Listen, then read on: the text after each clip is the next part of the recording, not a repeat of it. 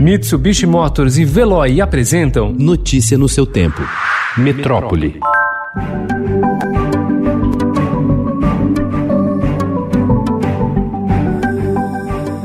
Em todo o Brasil, cerca de 44 milhões de crianças e adolescentes deixaram as salas de aula em decorrência do novo coronavírus, segundo dados do Unicef. Dos que estavam matriculados antes da pandemia, 4 milhões não conseguiram continuar as atividades em casa. Estima-se ainda que pelo menos 4,8 milhões de crianças e adolescentes em todo o Brasil não têm acesso à internet em suas residências, enquanto outros milhões têm acesso precário ou sofrem com a falta de equipamento.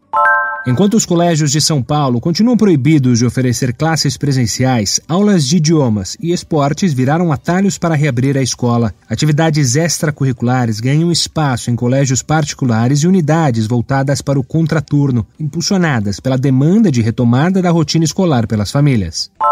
Há quem jure que a Vila Buarque é uma cidadezinha de interior no centro de São Paulo, que por lá vizinhos, comerciantes e trabalhadores locais se conhecem pelo nome, se cumprimentam e compartilham histórias. Isso mesmo com as mudanças que o bairro passa ao longo das décadas, atraindo também um público mais jovem e moderninho. A mistura entre os rostos mais antigos e os recém-chegados é o foco da ação A Cara da Vila Buarque, que está criando um novo acervo virtual com retratos de quem mora, trabalha ou ou frequenta o bairro. A Secretaria Municipal de Desenvolvimento Urbano, por meio da São Paulo Urbanismo, publicou no Diário Oficial da última quinta-feira o edital de concessão do terraço do edifício Martinelli. A ideia havia sido apresentada ainda em março de 2019, como parte do projeto Triângulo SP. O plano busca impulsionar a vida noturna e os atrativos turísticos do centro velho da capital, criando o Observatório Martinelli. As regras de isolamento social para conter a pandemia de Covid-19 foram insuficientes para evitar que as praias da orla do Rio de Janeiro ficassem cheias ontem. Os guarda-sóis ocuparam toda a areia de Ipanema, na Zona Sul, embora o movimento fosse menor do que em um dia de verão.